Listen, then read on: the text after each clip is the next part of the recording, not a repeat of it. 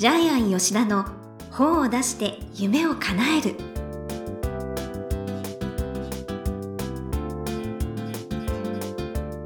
こんにちは倉島真帆です。ジャイアン吉田の本を出して夢を叶える。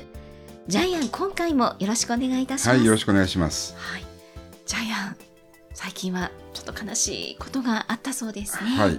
えっ、と、出版社さんがですね、ええ。えー、恋にしている出版社さんが倒産しまして、もううちも大打撃食らいまして、ね、よく話は聞きますが本当にえあるんですえね。ええ。印税と制作費でもうちょっと、ここで言えないぐらい、ええ。ええ回収できなくなりねまして、私も知っている出版社さんでしたけれども、社長さんとはもう何十回も一緒に飲んでるんですけど、ええ。もう倒産する直前まで黙ってましたね。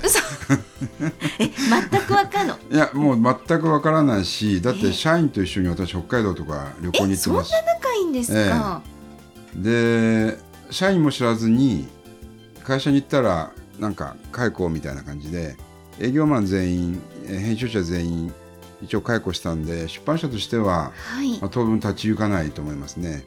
一応会社再生法か何かでええまた復活するんですけども、あそうなんえですか。やっぱりでも一度倒産した出版社はまあ子会社2社倒産したんですけどね、うん。一度倒産した出版社はなかなか再生するのが難しいと思います。印象は悪いですよね、まあ、ただあの社長さんとは私何度も飲んでるんで、はい。まあ、できるだけ力になってあげたいんですけども、あええええもう借金は忘れます。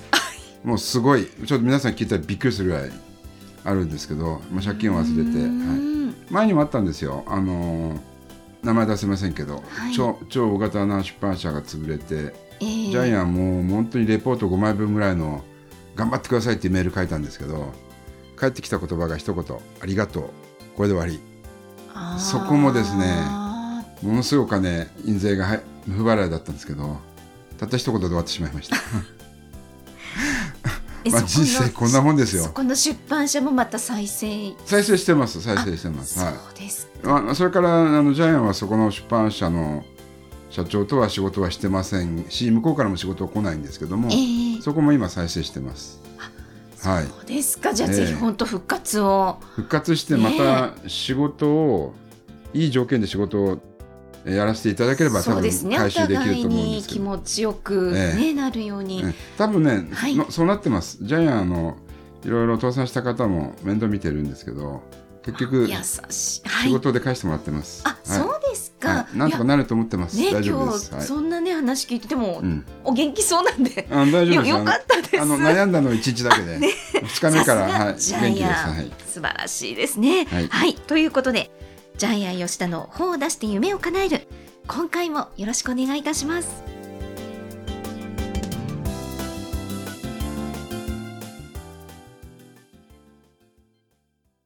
続いては、いい本を読みましょうのコーナーです。このコーナーは、ジャイアンが出版プロデュースをした本も含めて、世の中の読者の皆さんに読んでもらいたいといういい本をご紹介しています。今回の一冊は何でしょうか？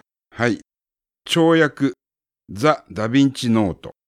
ダヴィンチコードじゃないんですよ。ダヴィンチノートなんです。はい。はい。出版社は、飛鳥新社。で、著者はですね、えージャイアン出版塾の第6期生、ねえ。ダヴィンチって呼ばれていた男性なんですけども、はい。えっ、と、著者名が桜川ダヴィンチとなってます。はい。はい。ちょっとプロフィール読んでもらっていいですか？はい。趣向、図録、学術書など100冊を超える資料を分析してダヴィンチの思考を解明し、自ら実践するのみならず、仕事に活かすコンサルティングも行っている喫水のダヴィンチマニアにしてダヴィンチ研究家。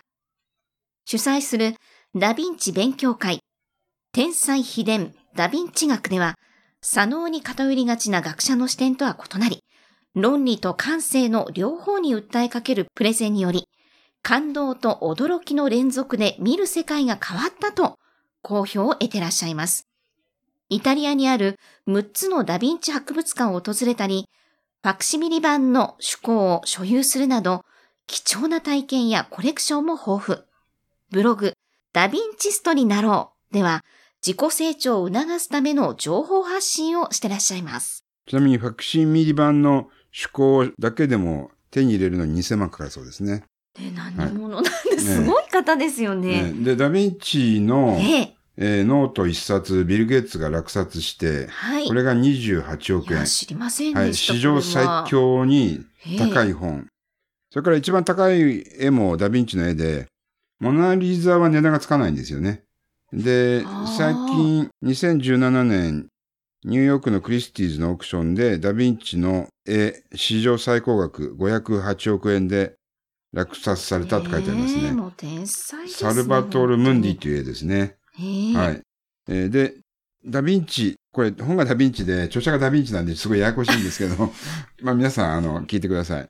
えー塾生のダヴィンチがですね、はい。えーずーっとダヴィンチの書きたい書きたいって言って、ジャイアンはそれ売れないから、あやめた方がいいよって言ってたんですけども、ええこの本は、レオナルド・ダ・ヴィンチの名言集、はいプラス著者のダ・ヴィンチのはい。桜解川さんの。桜川ダ・ヴィンチの解説集で、文章が面白い。そうそう。めちゃくちゃ面白い。そう。これはね、いい作りになってますね。うん、ご自身の知識も入れつつ、もう自己啓発本にえなっております。え。で、このダ・ヴィンチノートを読んで、ジャイアン、初めてダ・ヴィンチの天才性に分かったんですけども、ダ・ヴィンチは生涯たった二つの質問しかしてないんですよね。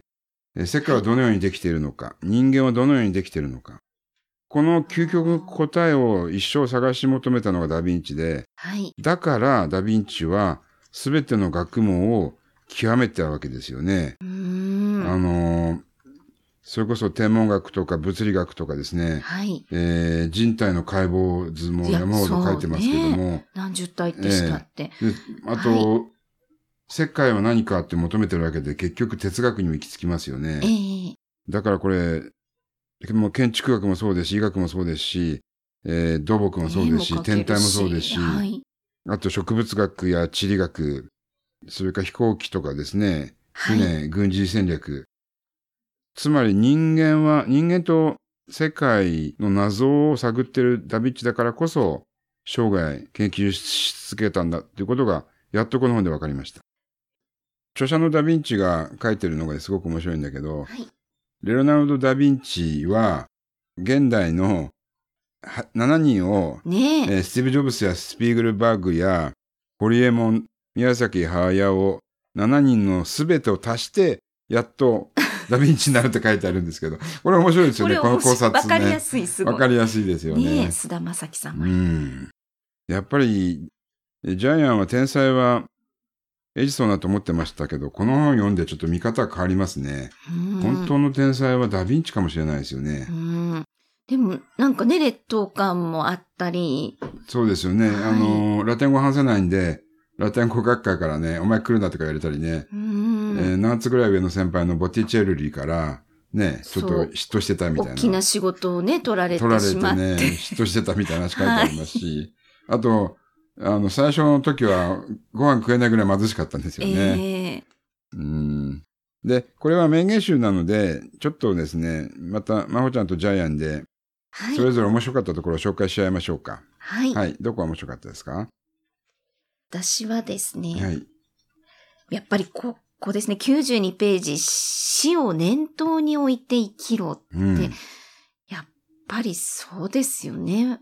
人生最後の日だったら、僕は今からすることをしたいと思うだろうか。うん。この質問。ジョブスが自分に毎日問いかけていたんですよね。うんもし今日が人生最後の日だったら、僕は今からすることを本当にするかっていうのをずっとジョブス問いかけてたんですよね。ううんん。そうするとこういう人生になりますよね。やっぱりなあなあじゃなくて。同じように、あの、ダヴィンチも問いかけてたんですよえね。えうん。ジャイアンが面白かったのは、はい。結局モナリザってはい。依頼者から依頼を受けたけど書き直して書き直して何度も書き直して、結局依頼者に渡さなかったんですよね。うー。うんん。だからそこがまた謎なんですよね。はい。なぜ依頼者に渡さなかったのか、なぜあんなに何度も書き直したのかっていうのが謎ですよね。うー。うんん。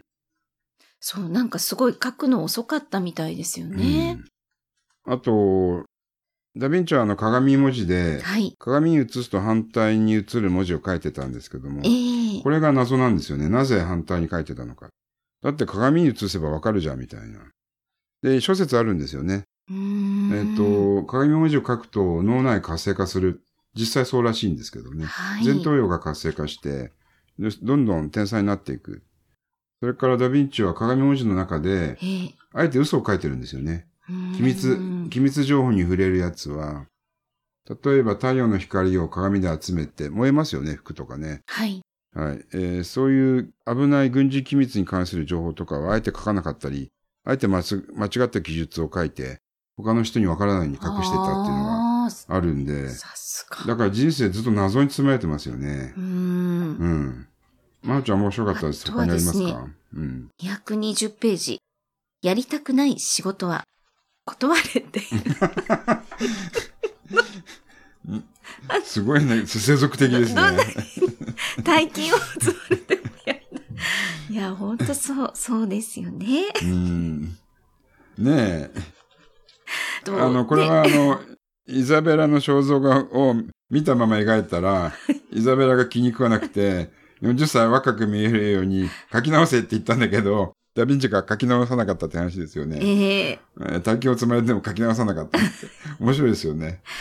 いや、素晴らしまあい、芸術家ですよね。やりたくない仕事はしない。うんそれもまた幸せを守る秘訣です。うんうちの著者さんも女性の著者さんが、うちでイラスト描いたら、はいもっ。と若く描いてくれって、ダメ出ししてきたことありますよ。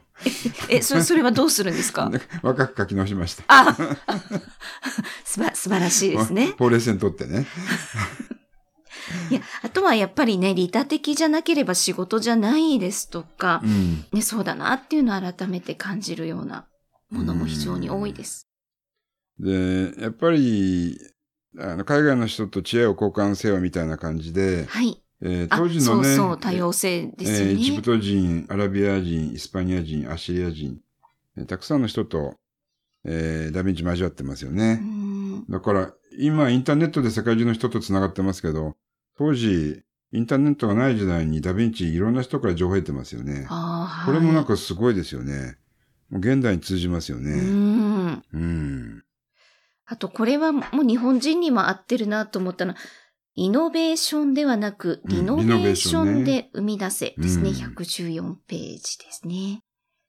01ってやっぱり難しいので、ね、1を2、あるいは3にも5にもすることが、まあ、うんリノベーションですね。この時からちょっとね、コンピューターのこと考えてたんでしょうかうね。んちなみにダヴィンチロボットも作ってるそうですね。あそうそう概念ね。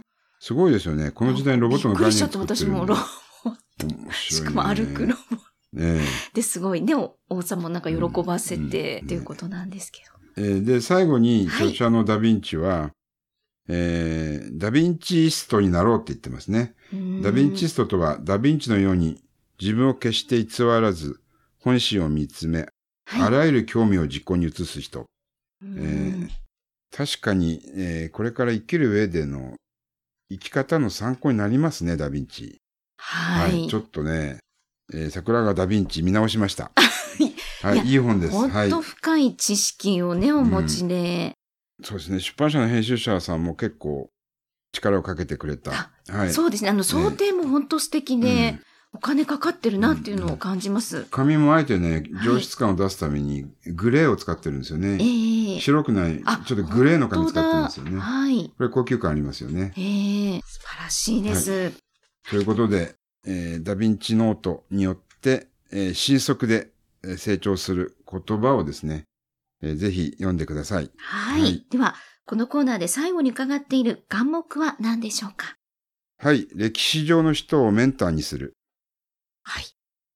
えっ、と、メンターというとですね、ええ自分の心の、えー死、えー人生の手音になる人なんですけども、はい。えっと、そういう先達は必ずしも今生きてる人ではなくて、亡くなった方に学んでもいいと思いますね。えんー特にこのダヴィンチノートを読む限り、ダヴィンチの生き方ってはい。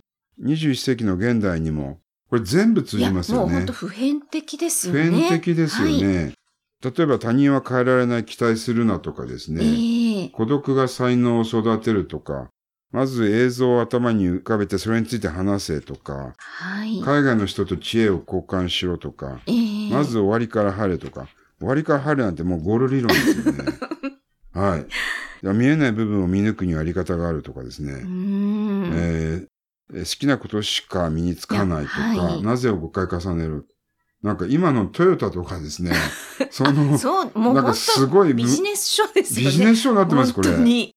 没頭のみが輝かしい未来を開く。えとえいうことでですね、今自分がメンター、現代人でメンターいなかったら、歴史上の人物を自分のの師匠とするのもいいですよね。はい。えーだから、歴史上の人物は亡くなってるからもう絶対勝てないんで、で、絶対勝てない人間を追いかけてると、もうどんどんどんどんその人間成長しますよね。あ、そういうことなうんん、ですね。現実の人間を超えちゃったら成長しないんですけど、ええもうダヴィンチだったらそっか、うん、もう超えら伝説になれってるから、ないから、超えられないから常に成長し続ける。頑張ろうって、ええダヴィンチのようになろうってうん、成長するってことですえね。えそっうか。んだからこの、レオナルド・ダ・ヴィンチに出会ったこの桜川ダ・ヴィンチは幸せだと思いますね。ねえ一生成長し続けるチャンスなんで。そっはい。か。はい。ということで、いい本を読みましょうのコーナー。今回は、跳躍ダヴィンチノート。新速で成長する言葉。桜川ダヴィンチさんの一冊をご紹介しました。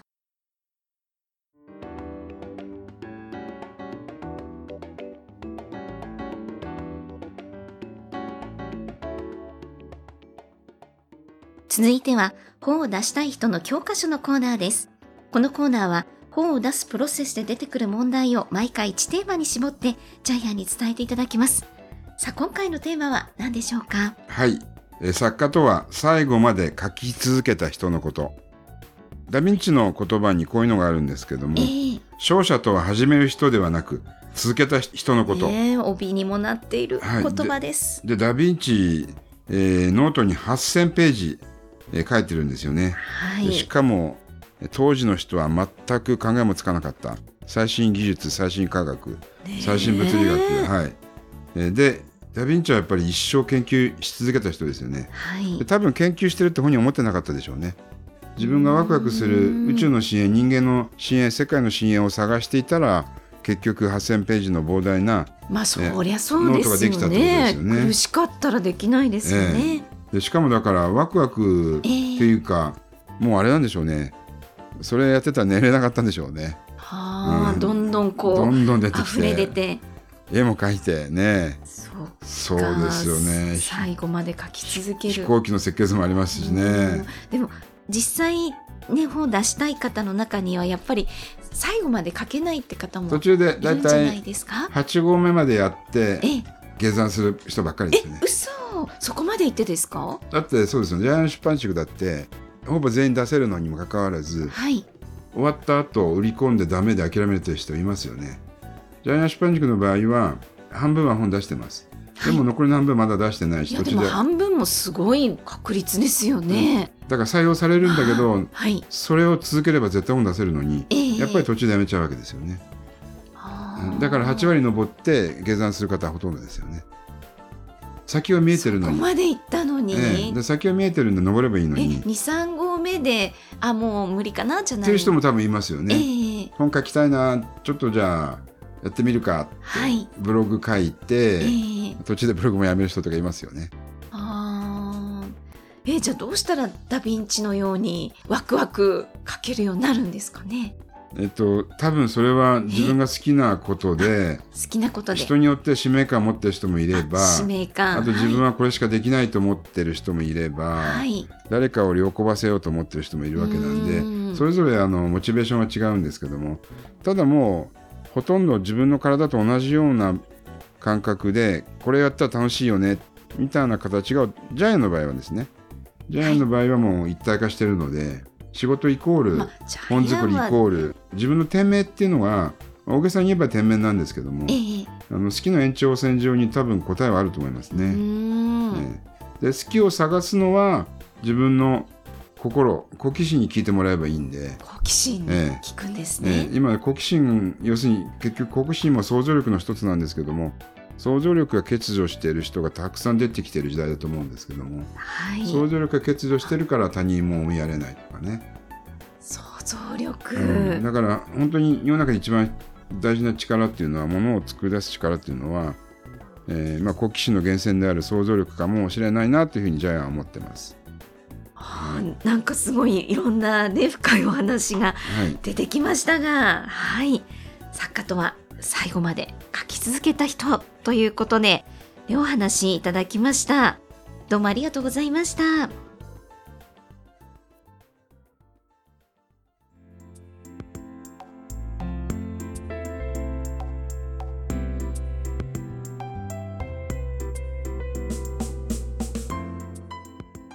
ジャイアン吉田の本を出して夢を叶える、いかがでしたでしょうか？この番組ではジャイアンへの質問もお待ちしています。例えば出版に関する質問など何でもお待ちしていますので、天才工場のホームページをチェックしてみてください。また、この番組で質問を採用された方には抽選でジャイアンのサイン入りの本をプレゼントします。それではジャイアン、今週もどうもありがとうございました。はい、皆さんもぜひ最後まで書き続けてください。ねはい。